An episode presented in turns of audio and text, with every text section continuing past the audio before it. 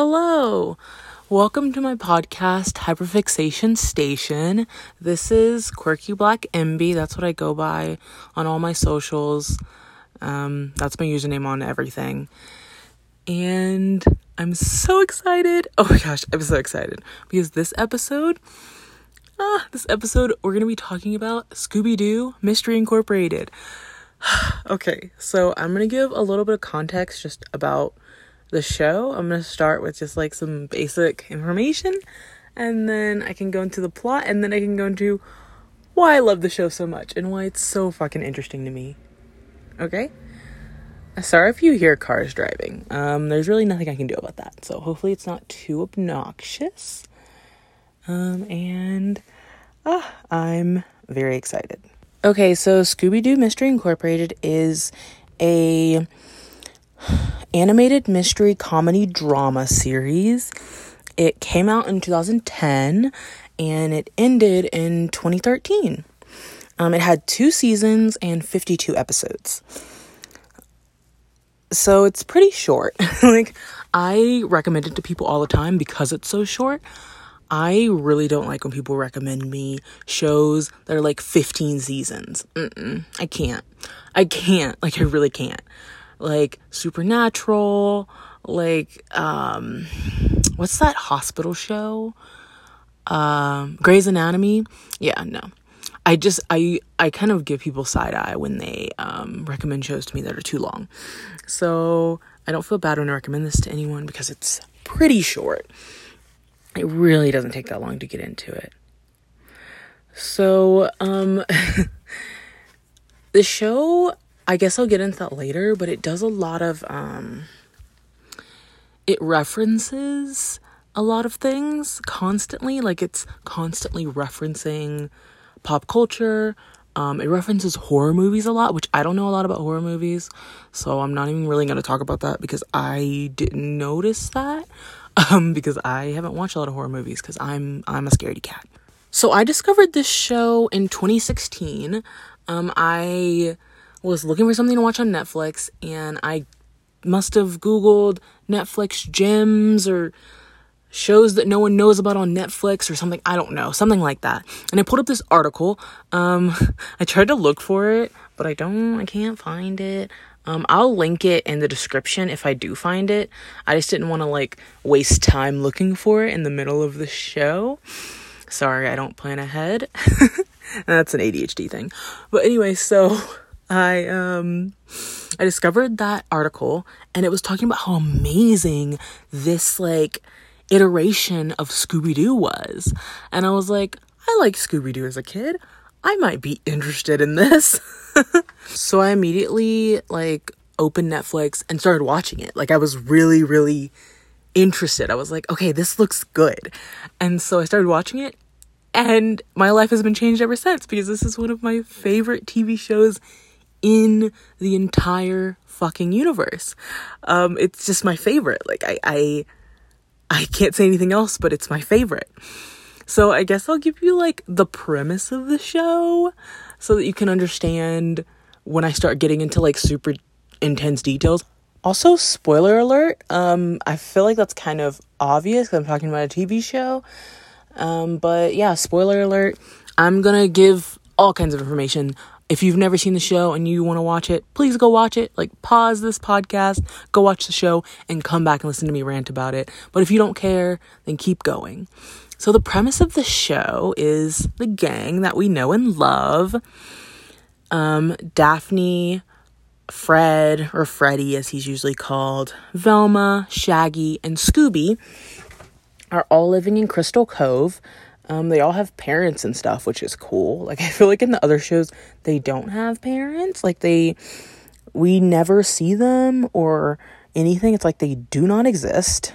And so they're a mystery solving organization. No, I'm just joking. They're a mystery solving group. and at the beginning they actually don't have a name. Uh, the show is named Scooby Doo Mystery Incorporated because they like to put Scooby Doo in all the titles. And then the Mystery Incorporated later becomes their name, um, which we'll get into that later. But so they're a mystery solving group, and no one wants them to be. Like, we learn in the first episode, I'm gonna like talk about the first episode a little bit to kind of give you the premise because the first episode kind of um, helps you understand the premise a lot better than if I just kind of make up my own interpretation of the premise. Um, so, in the first episode, we learn that no one in town, um, specifically the sheriff and their parents, want them to be a mystery solving group. We learn that the sheriff hates them solving mysteries. And uh, this is because their town, Crystal Cove, is known as the most hauntedest place on earth. That's what it says on the sign. And so these all of the monsters and ghosts and ghouls and all that are supposed to are their tourist attraction. And so if the gang keeps solving these mysteries, it's it's fucking with their tourism.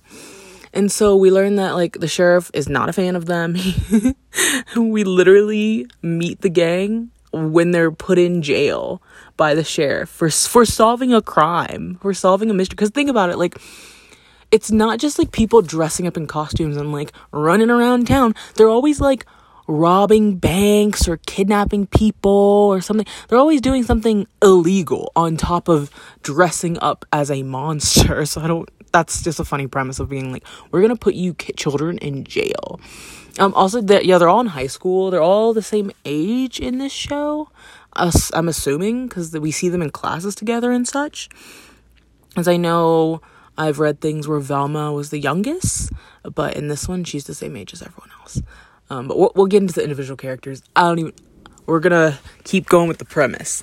So, we um also learn that their parents hate that they're mystery solvers um, we get different scene after scene in the first episode of uh, the different mystery solvers justifying why they're doing this.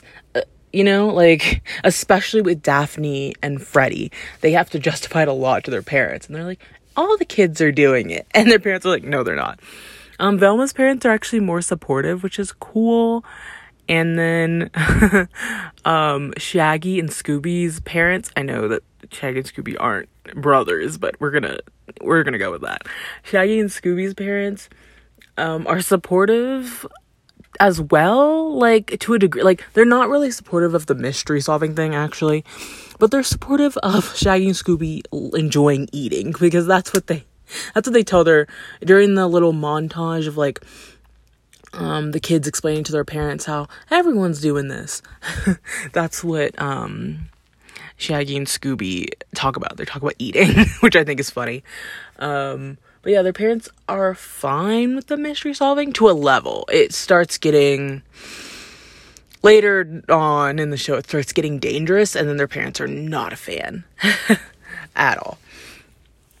But so, yeah, that's the premise. It's super similar to a Scooby Doo you might have grown up with. Um, but it gets so much crazier so quickly. Like it it's ridiculous. Uh, also, just keep in mind, I haven't rewatched the show in full in a while. So if I get some details wrong, sorry about it. I might like re-record this after I've wa- rewatched it and like come up with like a Scooby Doo Mystery Incorporated Part 2. I just finished watching the show again or something like that. Um, but yeah, keep that in mind. I've rewatched some of it, but I have not rewatched all 52 episodes.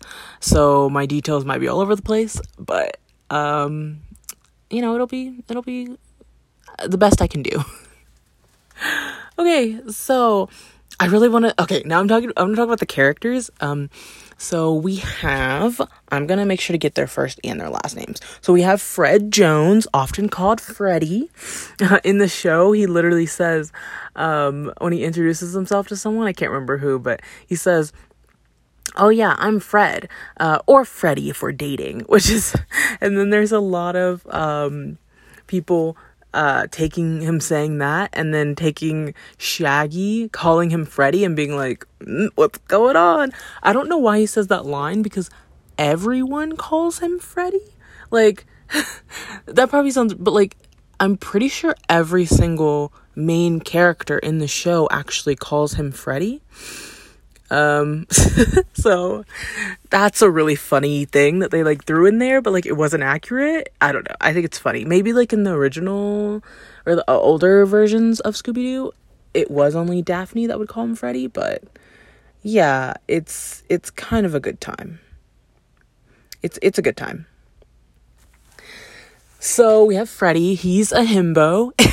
I've talked with my friend about this, and we've both determined. Uh, well, actually, he brought this to me because I was like, Freddie is obviously a himbo, but like he brought this to me and he was like, you know, Freddie's gay, right? And I was like, you know what? You might be right. Like, like he like laid it out, and I'm like, you might be right. I really, I really want my friend. I want to make a whole video where I just talk about how queer the Scooby Doo Mystery Incorporated characters are. And I really, I'm gonna have to convince my friend to come on with me so he can just explain the whole Freddy um, being gay thing. But yeah, so like, whether like I kind like I like kind of headcanon Freddy is gay, but I'm not as invested in Freddy as a character, so I don't really care. But he's 100% a himbo he has no idea what's going on at any time. Um, you know, he's just there to say, let's split up, gang, which is also terrible advice. As we all know, you've seen a horror movie, you don't split up. Like, that's not, that's not a good idea. Well, that's what he's there for. Um, he has a single dad, um, and his mom died when he was a baby, I believe. That's what we're told at the beginning of the show. Well, yeah, that's what we're told at the beginning of the show. So that's what I'm going to go with at the moment. That's his life. That's what we're kind of presented as like, oh, uh, oh, his dad's the mayor, by the way. So his dad's like the most powerful person in town. It's kind of crazy. And yeah, he doesn't, his, Freddy's obsessed with traps.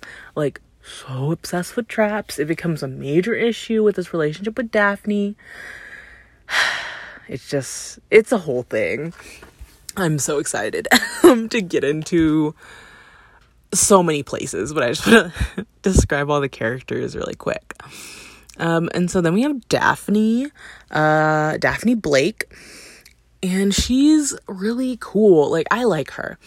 Um, my headcanon is that she's bi, but we that doesn't even impact the show at all, so it's not really super important. But yeah, she's rich. That's the thing. Like Freddie is too. That they both wear ascots and they're both rich. Um, but w- Daphne seems richer than Freddie. I don't know why, but she just does. So she has two parents. Um, they're kind of weird. Her dad, we don't really learn that much about her dad. We learn more about her mom. Um, her mom's super weird, and I think it's kind of joked that she's mentally ill.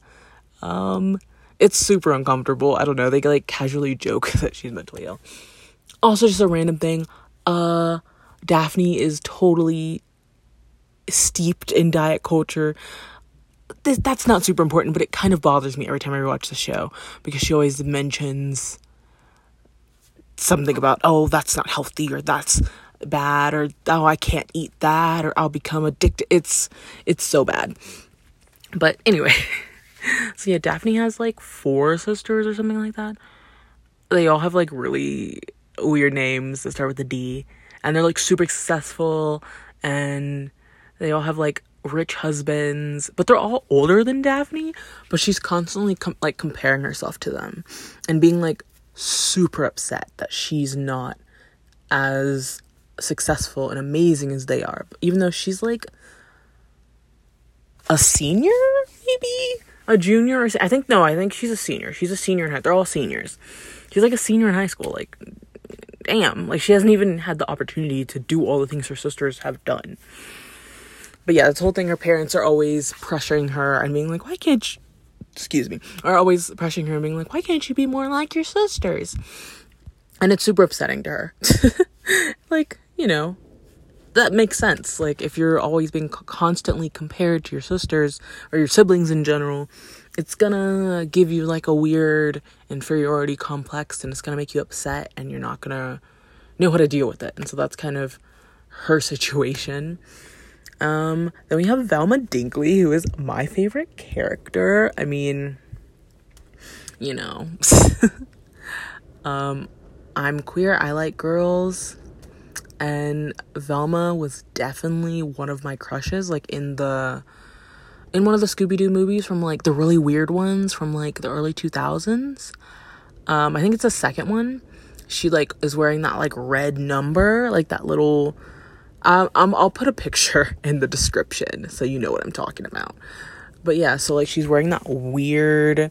It's kind of weird because she's uncomfortable in it, and she like struts onto the van, or or I guess into the van, and and she like squeaks she's on the couch. But no, like that was like when I saw that, I totally had a crush on Velma. And so my crush on Velma transfers from that movie to this series. I love her and she's amazing. And considering she's a whole fucking lesbian, it, it makes the crush stronger. Um, but Velma's super smart. She's like nerdy. I'm pretty sure she's Jewish. Um, I'm pretty sure that's like referenced or mentioned somewhere. But yeah, like she's actually like canonically a lesbian in this. Um the um the creators like came out I'm not sure if it was like right after the show was over or like a couple years after. Um, but I will also link that in the description of like some articles talking about uh, the creators saying that Velma's a lesbian.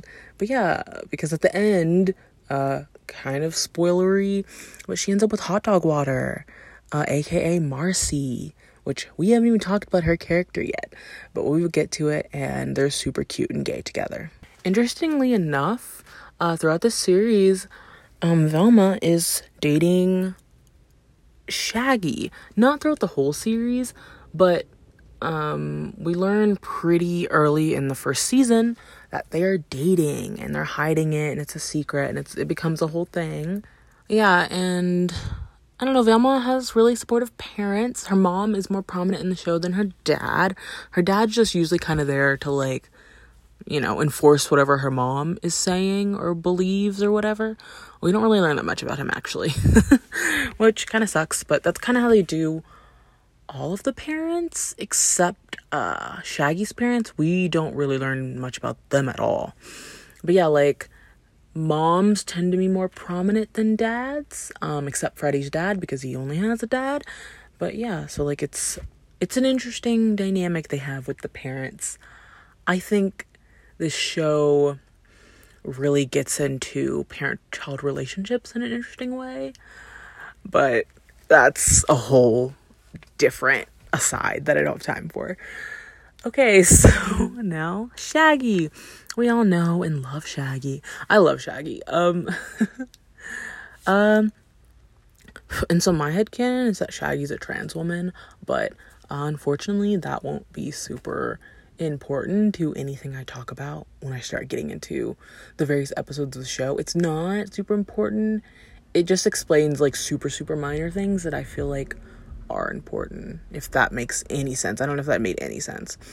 But so yes, Shaggy, you know, Scooby is his his best friend, his his uh, dog companion, his loyal companion, and yeah, they both like to eat. like I feel like I'm doing Shaggy and Scooby together because they're so similar. They both like to eat. Shaggy is obviously supposed to be like a hippie arch- archetype, and he's a major foodie. that's kind of it with Shaggy. Like, Shaggy is a hippie and a foodie. and that's that's all we kind of get with Shaggy.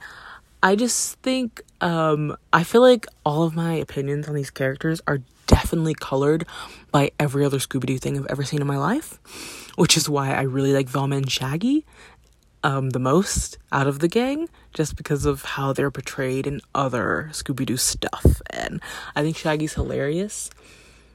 And they get to give him some really good lines. Like, they give him the, um, when George W. Bush misphrases the whole, like, uh, what's that phrase? wow, I'm about to I'm about to do a George Bush.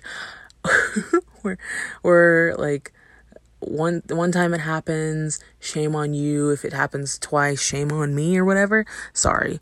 Um, you know what I'm talking about. But I can also, I'll in the description, I'll link the video of George Bush saying the phrase wrong, and they actually put that they put what George Bush said as one of Shaggy's lines.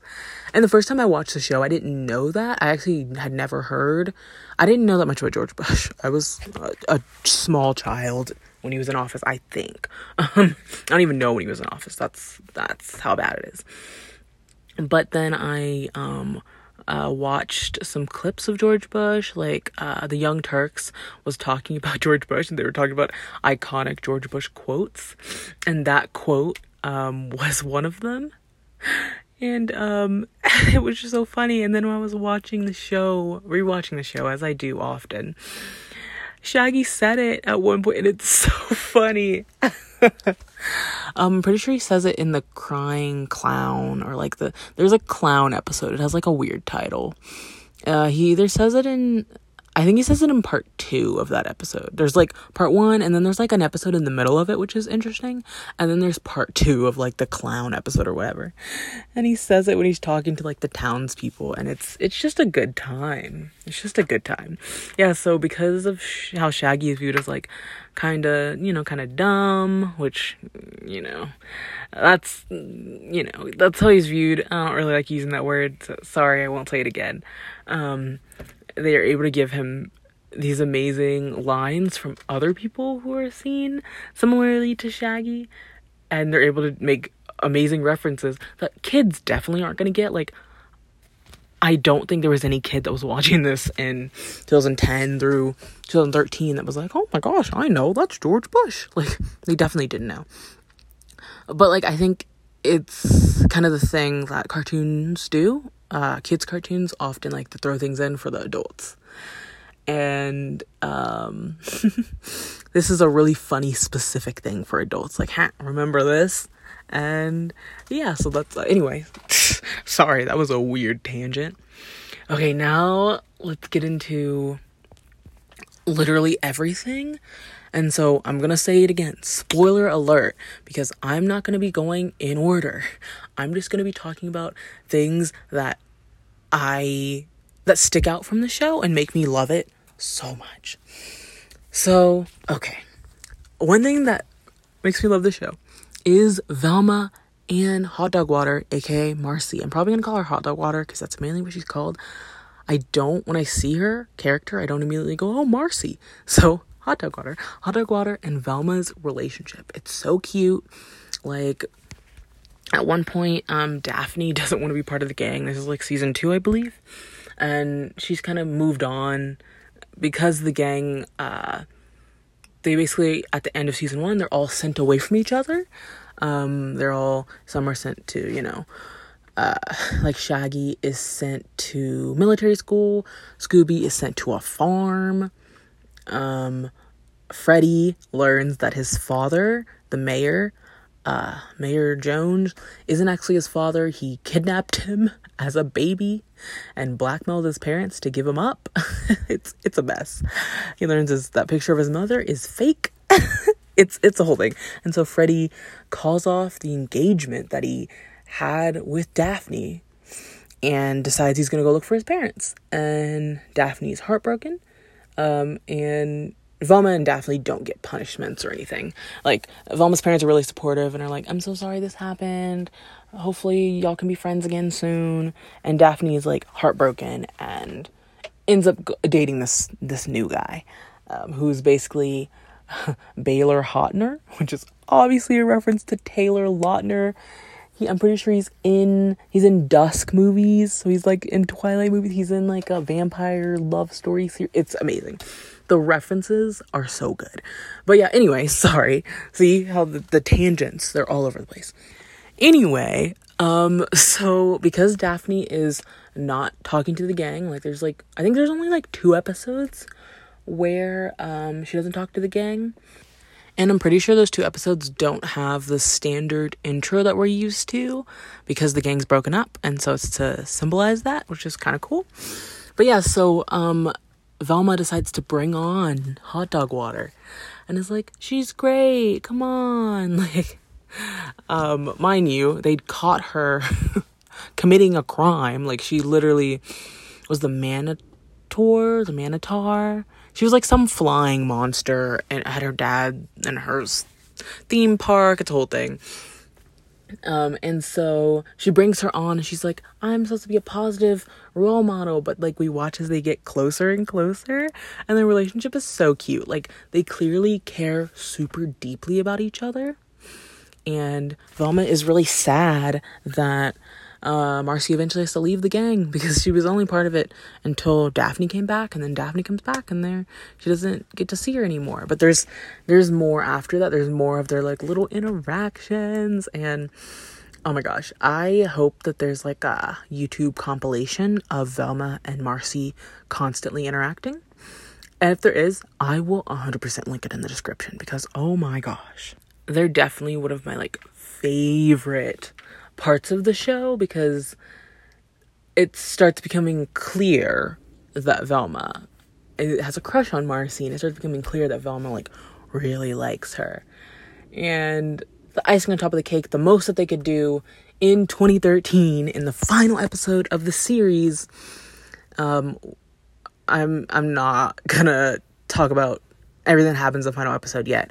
But in the final episode, Marcy um you know, Velma is trying to figure out what's going on, and so she's like, "Oh, I gotta go talk to the gang," and Marcy's like, "That's my girl," and it's uh, it's so cute and it's so obviously gay.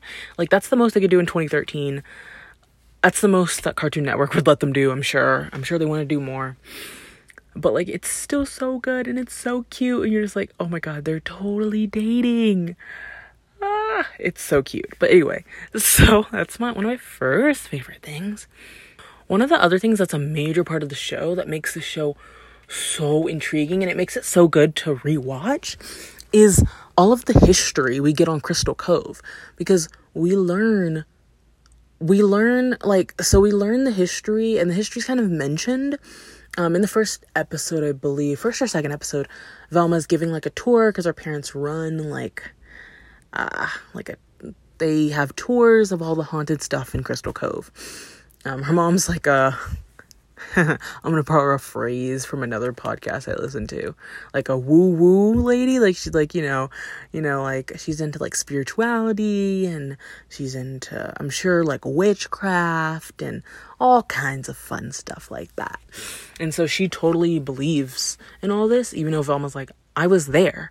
We like that per- there was a person in a costume. This wasn't like a real ghost, uh, which I think is interesting. Like her mom definitely believes in ghosts, but won't also acknowledge that these people weren't actually ghosts. But it's helpful that her mom is super into that stuff because Velma later has to go to her and be like, "Oh my gosh, what if everything I'm experiencing is supernatural?" And basically, the show gets into like the um, history of Crystal Cove. And at first, it kind of just paints it as just like, oh, yeah, this happened. Super weird. But then the more we get into the show and the more we start learning about Crystal Cove, and the more we learn about like an entity um, and like a treasure buried under Crystal Cove. And we learn that this entity is like controlling people. Like, this entity has literally controlled various groups of, as they call it, four humans and one animal. and there's so many of them. There's a lot of mystery solving groups we get to learn about, which is kind of cool. Um, that and they're like these, and they're cool. These really cool different groups from all over the world, and they all have their quote unquote mascot, which Scooby really doesn't like being called, but you know he he he learns to accept it. Um, and like it, it starts out just being very much normal Scooby Doo, but then eventually we get super into the lore and the history of the town, and it becomes very obvious that like nothing normal is going on here. Like it becomes obvious that like things happen that don't make sense. Like um like a girl dressing up in a certain way to get back at people who teased her, for example, which I'm pretty sure is something that happens. Um that's not unusual. Sounds dumb, but like that's not unusual. But like I don't know, an entire Darrow mansion sinking below ground on Halloween, that's fucking unusual and doesn't make sense. And so there's a lot of exploration into what's actually going on. And we learn that there's an entity um, basically controlling people. And the reason so many people are bad and corrupt is because of this entity. And uh, I love the episodes when we really start getting into it. We learn that the good parts of people are stuck in like this in between place.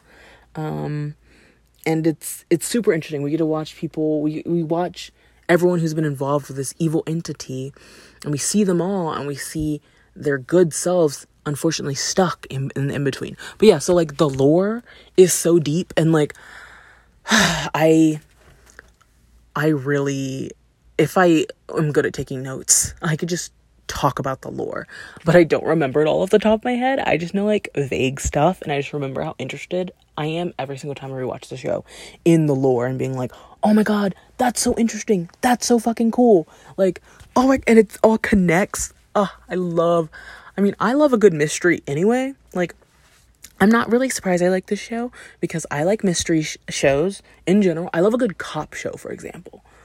Love a cop show fully aware that they are propaganda and that I probably shouldn't be, but like I'm so interested in cop shows. It's ridiculous. So like yeah, I love a good, but I also I grew up watching cop shows and detective shows, and so I'm really into mysteries. My mom is too. That's why I grew up with it. Um, I'm also super into uh drama. I love oh my gosh, I love drama. I really do.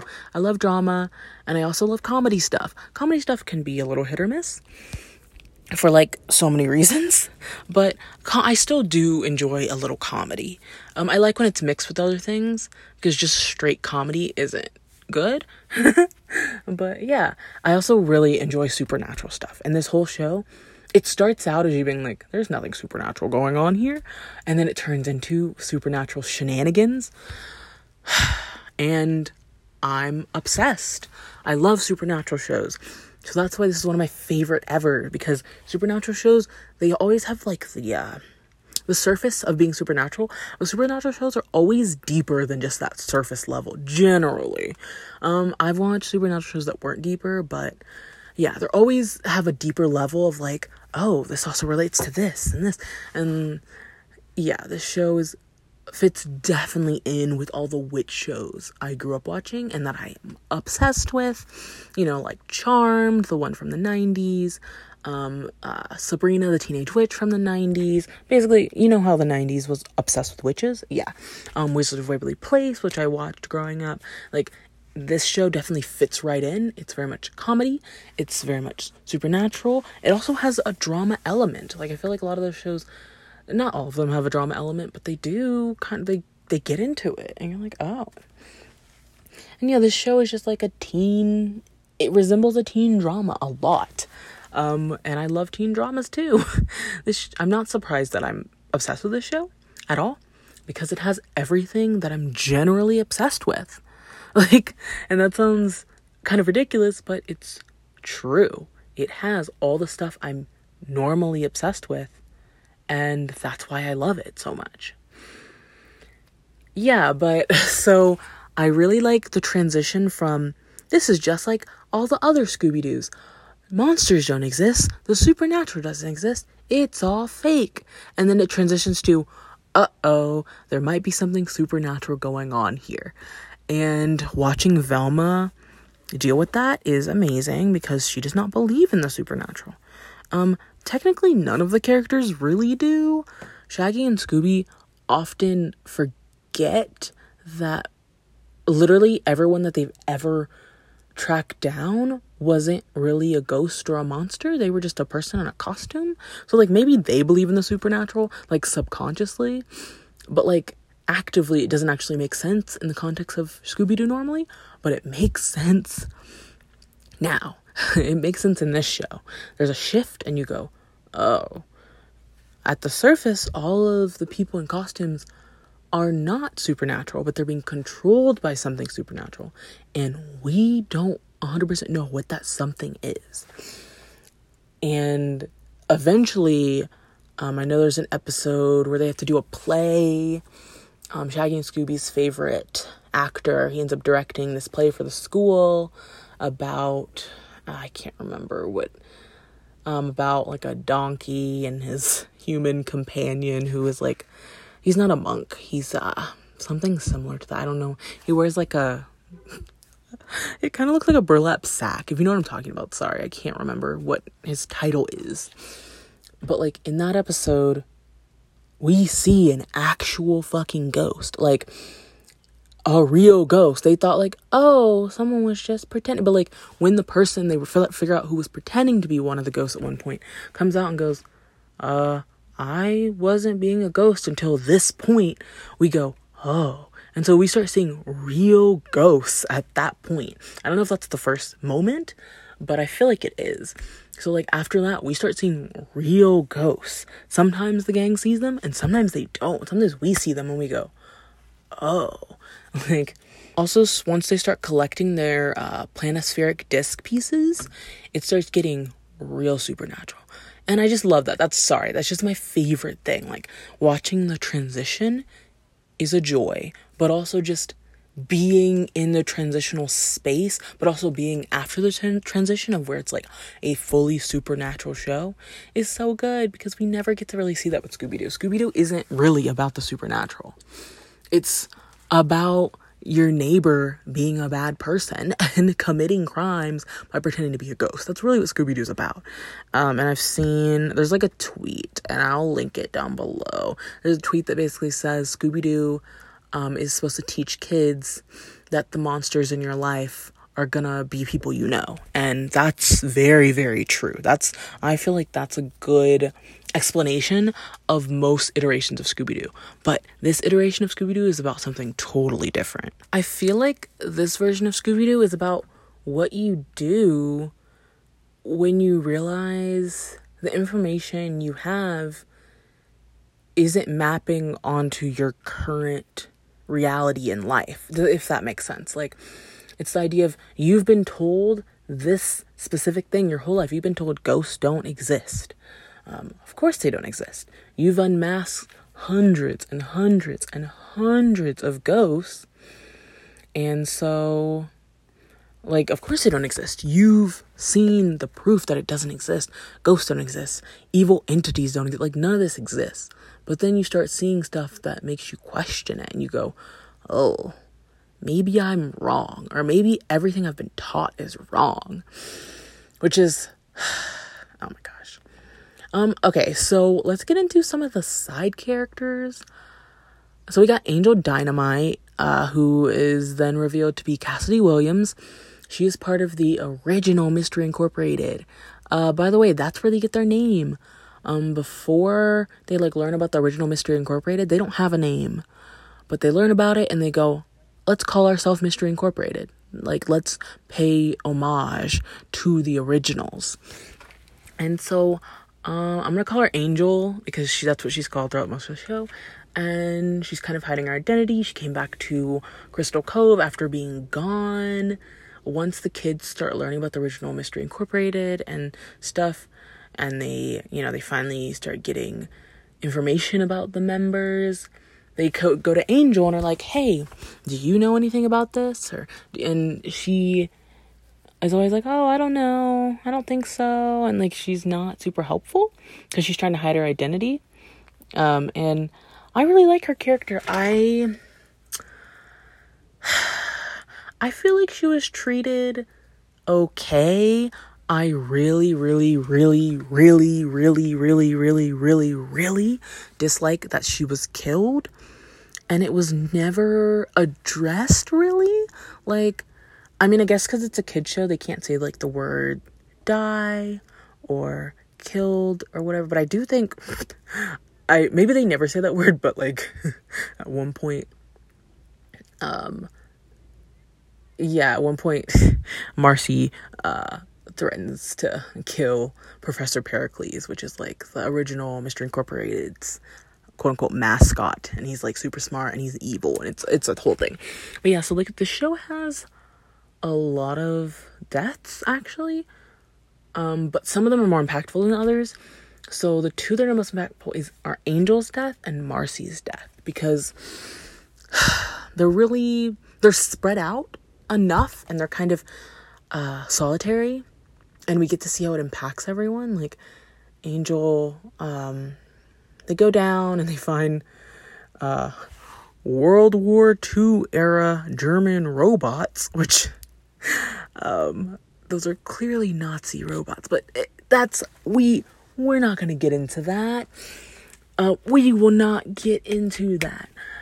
But yeah, so they find these robots and they're attacking them and they're coming after them, and Angel stays back to hold uh, this little like pull this little lever so that they can leave in their submarine.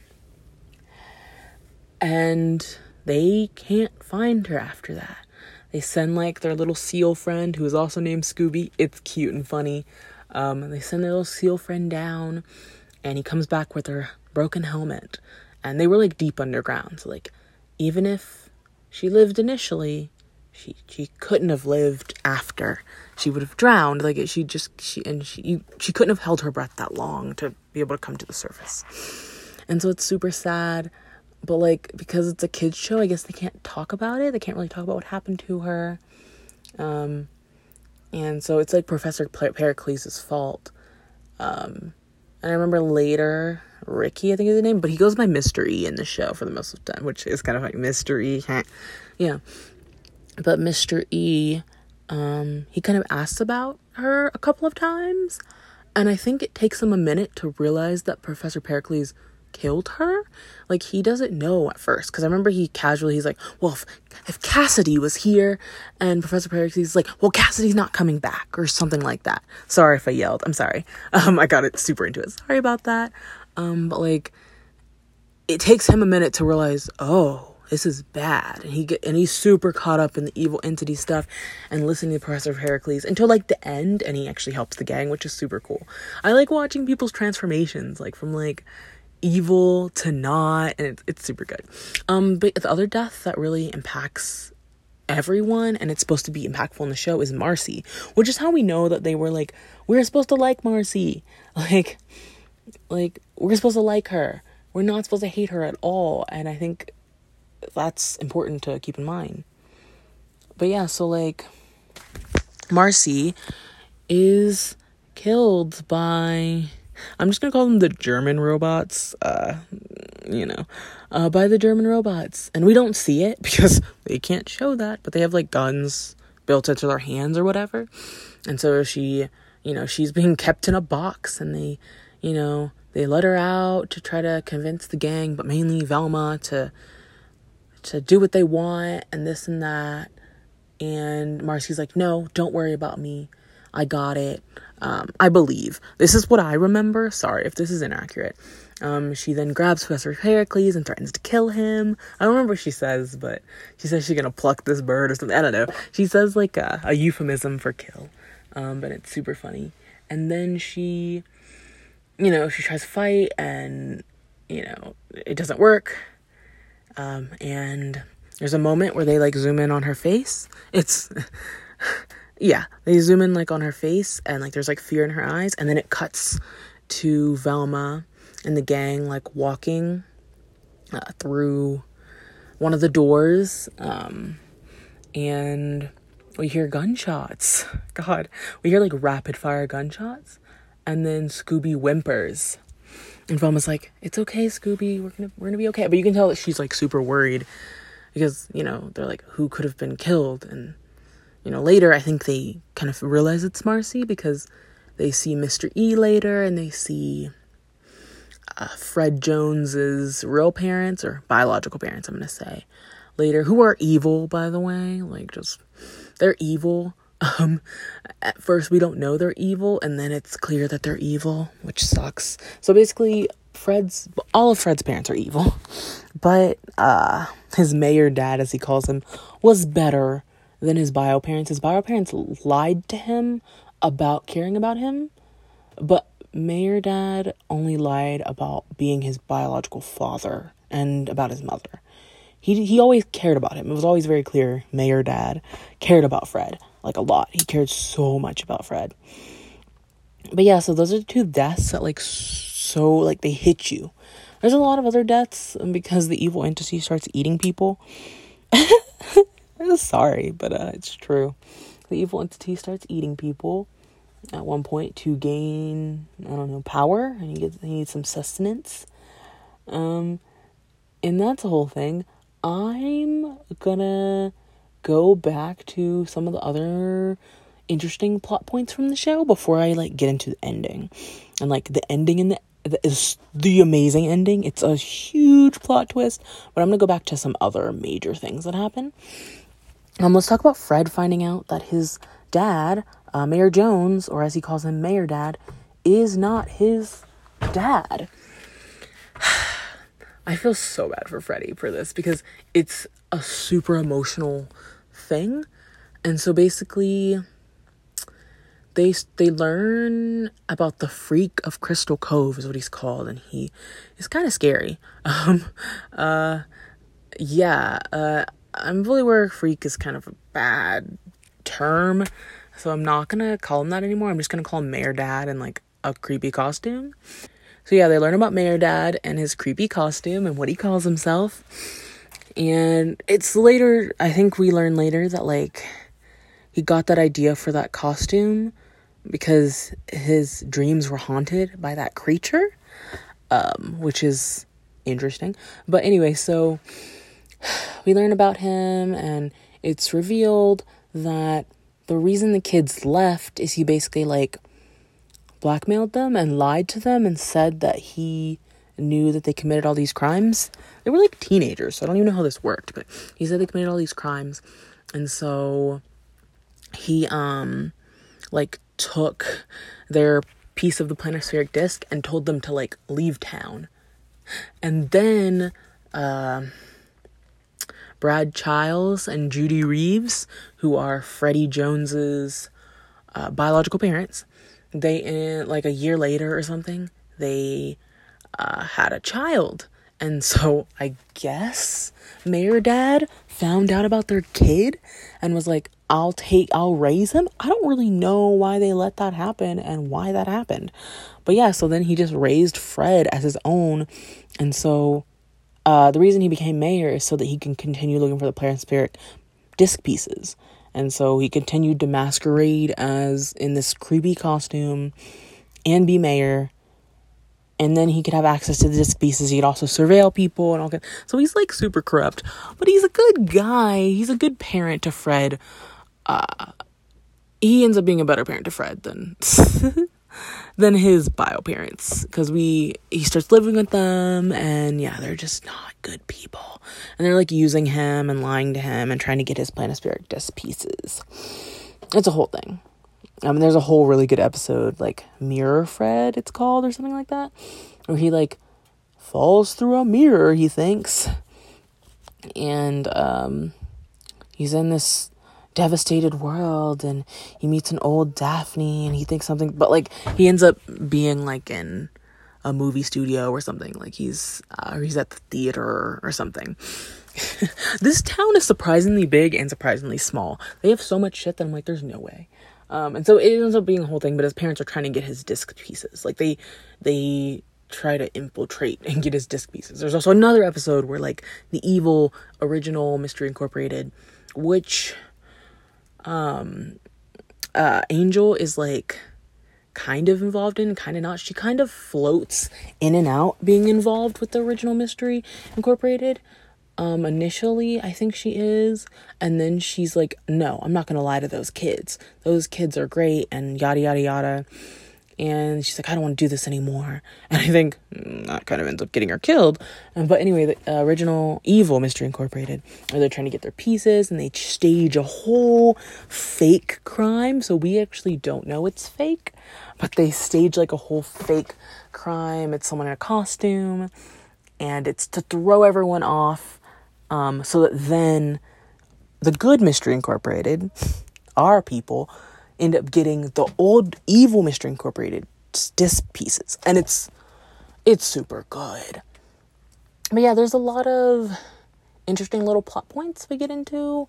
We get into a lot of interesting little things. Um, at one point, Velma, the reason Velma eventually uh, wants Marcy to join the gang, because Daphne is not about that life, is because during their break, during their breakup, um, Velma started working for Mr. E with Marcy, who apparently like was working with Mr. E, but I think Velma didn't know initially. Like, I don't know how that works. I can't remember exactly, but I know they are eventually working for Mr. E together. Um, because there's an episode, the episode that's in between the clown one, I think, is about this house that has chicken legs, and they do work together on that. But I think initially, we when whenever Marcy first joins the uh, Mystery Incorporated, the uh, the good one, the main characters, Freddie and all them, she's working for Mr. E. And then I think she actually pulls Velma into working for Mr. E eventually when they're on their break. And then Velma continues working for Mr. E a little bit and then eventually decides that he's bad. But Marcy, for some reason, can't get out of it. Like, she unfortunately continues working with Mr. E to our knowledge until her, like, uh, until her death. Like, Mr. E isn't actually, um, he actually isn't the leader anymore at that point, actually. Uh, by the time she dies, Professor Pericles has taken over and he's the leader and he's manipulating everyone and not just like manipulating with his words, he's like, he's straight up has some sort of poison in Mr. E's spine or some shit. It's it gets wild. And he can like kill him at any time if he wants. And yeah, so but poor Marcy, she gets caught up in this. Um, I think originally just because her dad's um, amusement park, I believe, was going under. She tried to save it, but by what she did was she became a monster and she ended up hurting people. No one died or anything, but she ended up hurting people. And then she had to go to like juvie. And then I think but after that, she just couldn't do anything else with her life, which is super sad. Sorry. I just, I really like Marcy and I just feel bad. But okay. Now let's get into the final episode. So I'm not going to get into like, there's, there other things happen.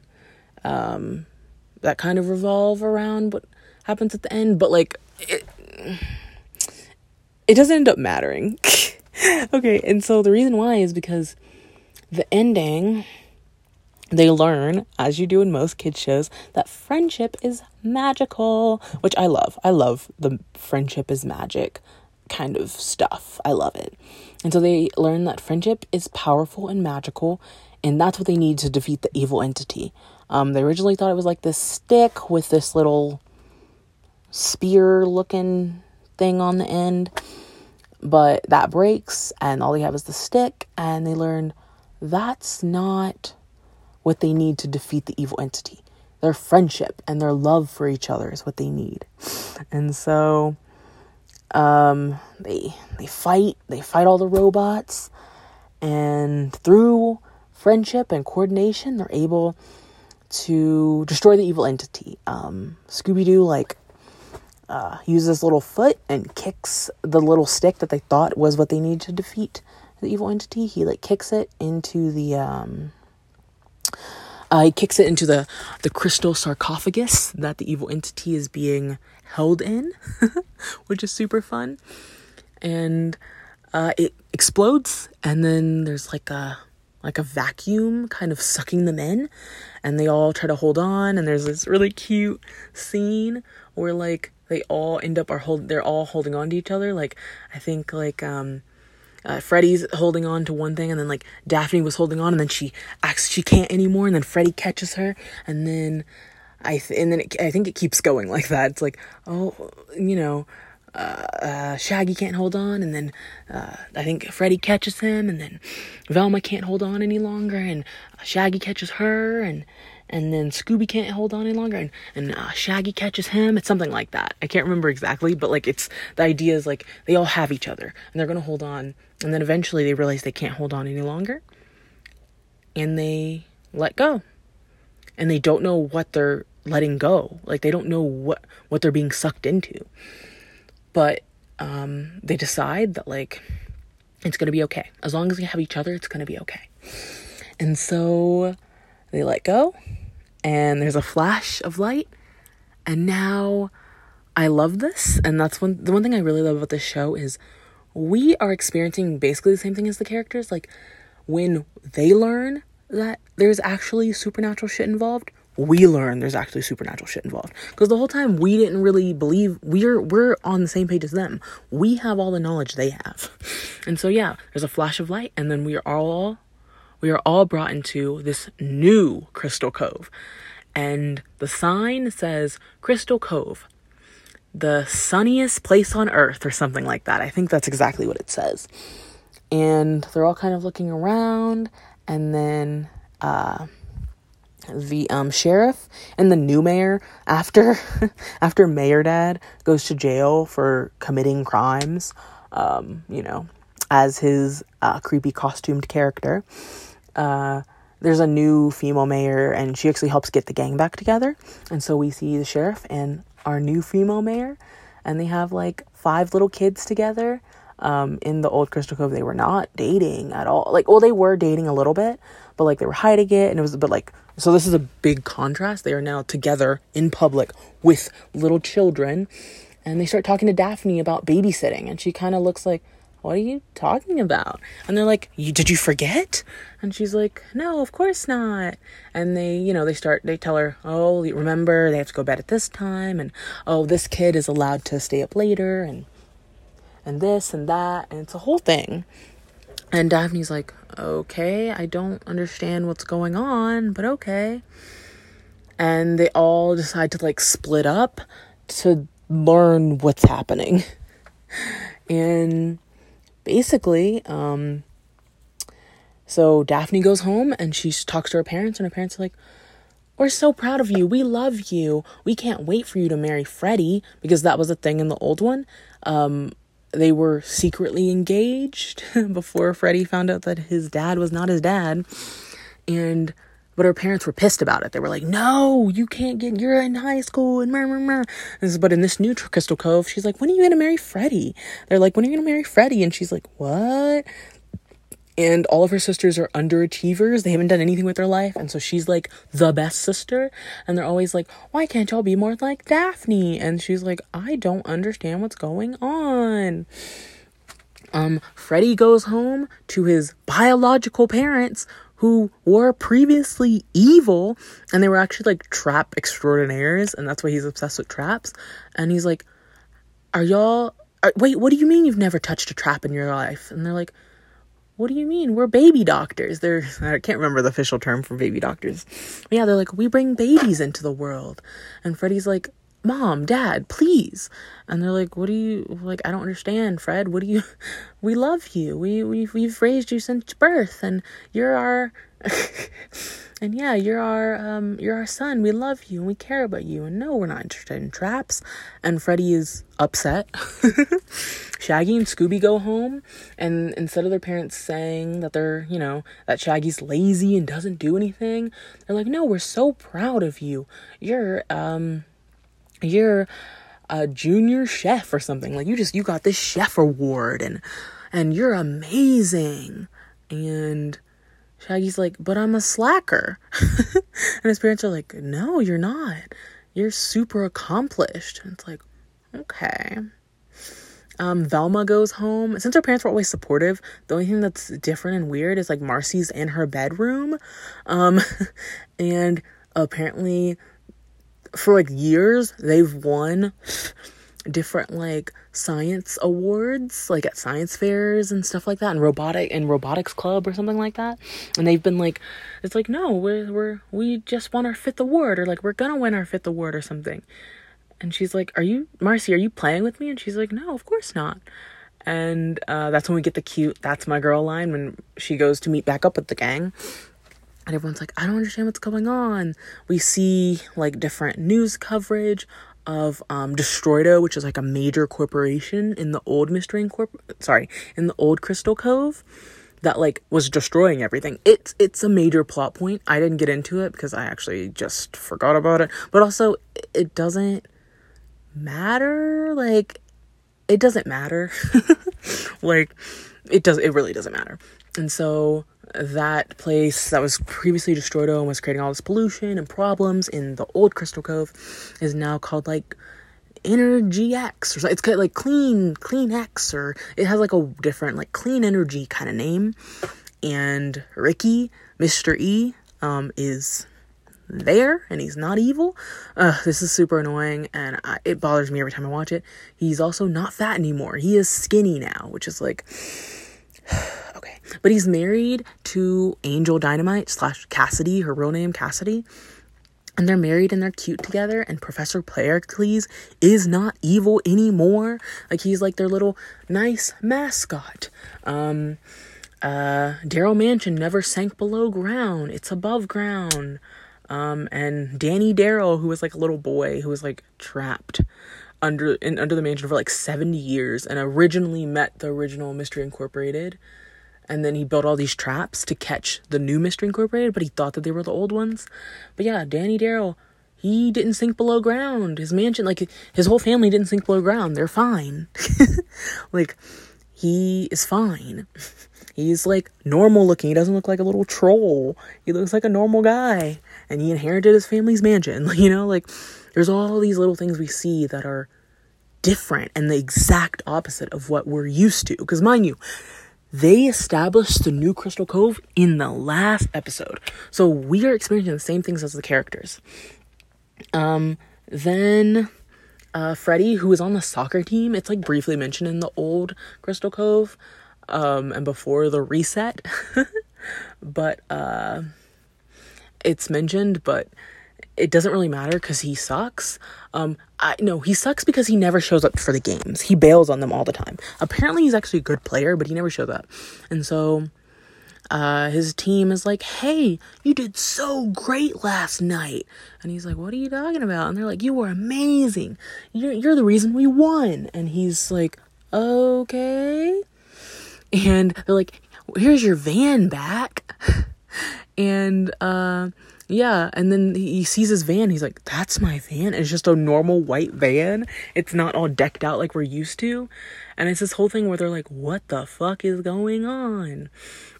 Um, and he also sees his mayor dad, who is just his coach. Um, like currently in this uh, new Crystal Cove is just his coach, and he calls him mayor dad, and he's like, "Huh, that's interesting. I've, I've, I, you've called me many things over the years, but you've never called me that. And he then is like, maybe I do want to be mayor. Cause apparently he's been like the principal and the superintendent or something like that, but he's never been the mayor. Uh, and he says like he views all his students as, um, his kids, which is kind of cute. So it's like this cute mo- moment of like, okay, this is like the good version of mayor dad. And he would have been such a good parent to to the kids. And so he hands him this CD that says Mr. E on it, which throughout the whole series has been Ricky or like the guy who's like the CEO or the founder of Destroido, who was like manipulating them to get what he wanted from them basically. Um, but that's that can't be what's going on now because they've seen Ricky slash Mr. E, the old Mr. E, living his best life with his his wife Cassidy Williams. Like so he's fine. That's not what's going on. And so they all meet up um at uh Freddy's. They all meet up. I can't remember where they meet. And they're all like, "These aren't our lives. I can't we can't stay here. This is this is awful." Um and I think either before this or after this, they like paint the van. I think it's after.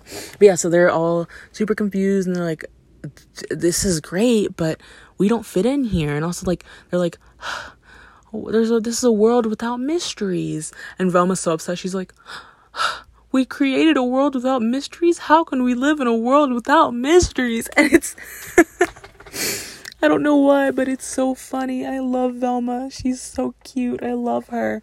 But she's like, no. And so they put in the Mr. E CD or DVD or whatever they got. I think it's a CD because they put it in the car. And um, it's this uh, professor uh, at Darrow College that they met in the old Crystal Cove, who his name is Harlan Ellison, and he like he I don't know he's like an author, and um, he tells them to to call him Mr. E, and that because he's been writing speculative fiction, which anyone doesn't know, that's like an alternative name for science fiction. So because he has written speculative fiction his whole life or whatever, he can tell when there's alternate timelines because like there's a point where Velma explains that they must have created an alternate timeline because they destroyed the evil entity um, they created a timeline in which the evil entity never existed. And so all the evil shit and all the, I think she even says all the losers in, in costumes or whatever, all that stuff never happens. So they have like a flashback where they go back through everything and basically they show us all the things that were tainted by the evil entity. It was never tainted. And that's basically what Velma says and explains. And so yeah, Harlan Ellison, our. E, is like, oh, yeah, um, I I am, I can tell when there's multiple timelines. And he's like, and this isn't the first time this has happened either. You guys aren't the first ones to have slipped by during something like this. And, and he's like, I've enrolled you all in this college across the country. Um, I don't, I don't know exactly where Crystal Cove is. Uh, but let's, I don't know, let's kind of just assume you know, like let's think like New York, California situation. I don't like let's just assume that. So like they have to drive all the way across the country for this college, and he's enrolled everyone, including including that weird dog. He, he enrolled Scooby Doo in college. This is how I know they're seniors because he was able to like put them in college. That was interesting. He they're in college, and yeah, and so funny enough, they don't say goodbye to their friends or their family or anyone. Um, because they just don't feel like feel connected to these people because they are viewing them differently than how they are viewing themselves. Does that make like Daphne's parents view her differently than how she views herself because they have a different image of her and she is a totally like they aren't connecting with these people and so they uh they're like well you know we should we should go on a road trip um and we should solve every mystery uh, we see along the way along the road um and they paint the uh what's it called? The mystery van? That's not what it's called. Uh, but they paint the van. Sorry, I couldn't I cannot remember the name of the van. Sorry.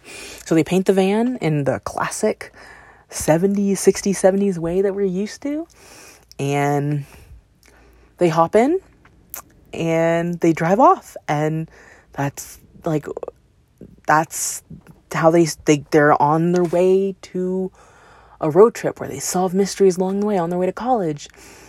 And um, and then there's like a um, uh, one of the final lines is given to uh, this dog. Um, it's this dog that was like Scooby's girlfriend. She ends up getting hurt, and then after she's hurt, she uh, someone out like a spirit or an entity embodies like uh, is able to take over her body to talk to Scooby, and so she says something along the lines of, You saved us all, Scooby Doo.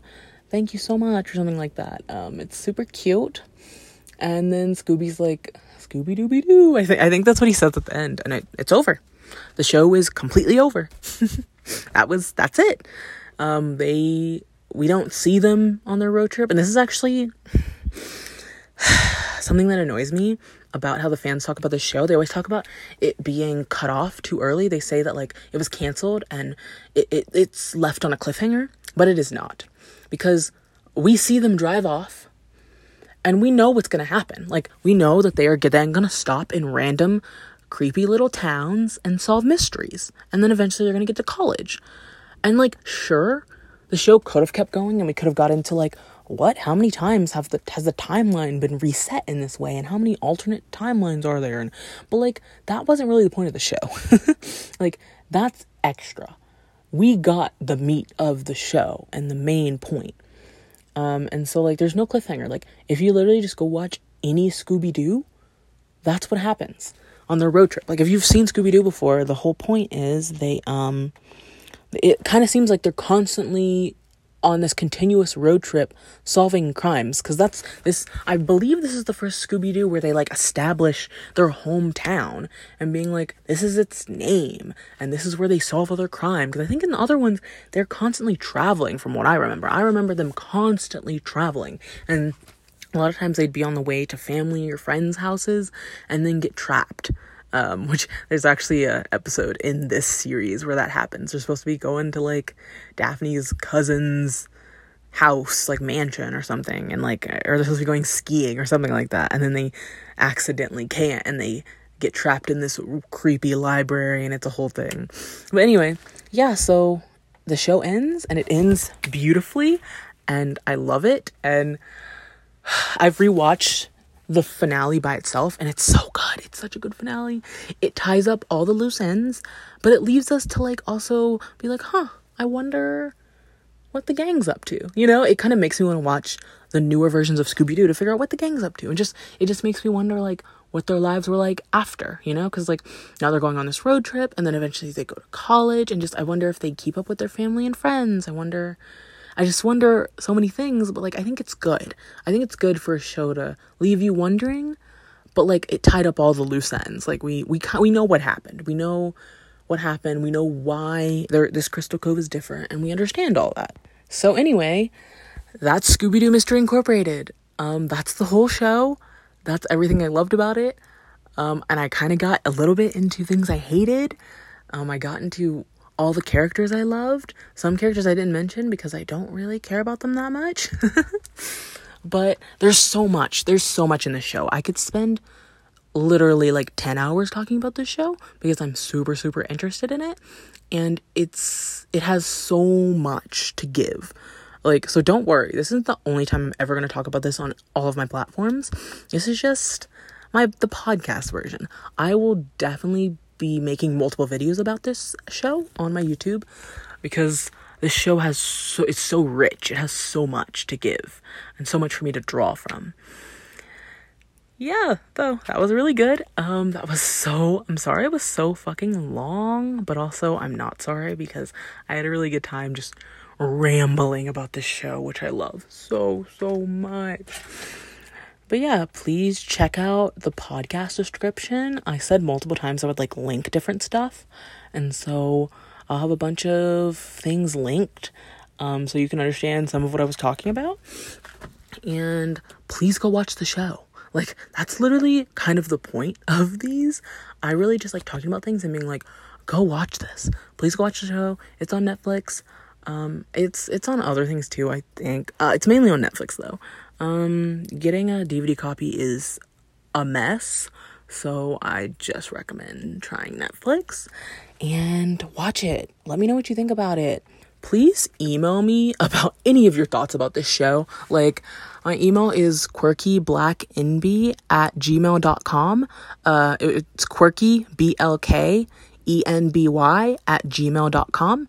I'm going to have it in the podcast description, of course. Um, feel free to rate this podcast and let me know what you think. Um, I'm open to criticism because I want to make this uh, as enjoyable of a listening experience as possible. Thank you so much for listening. I hope you enjoyed it. I am Quirky Black Enby, and you just listened to Hyperfixation Station.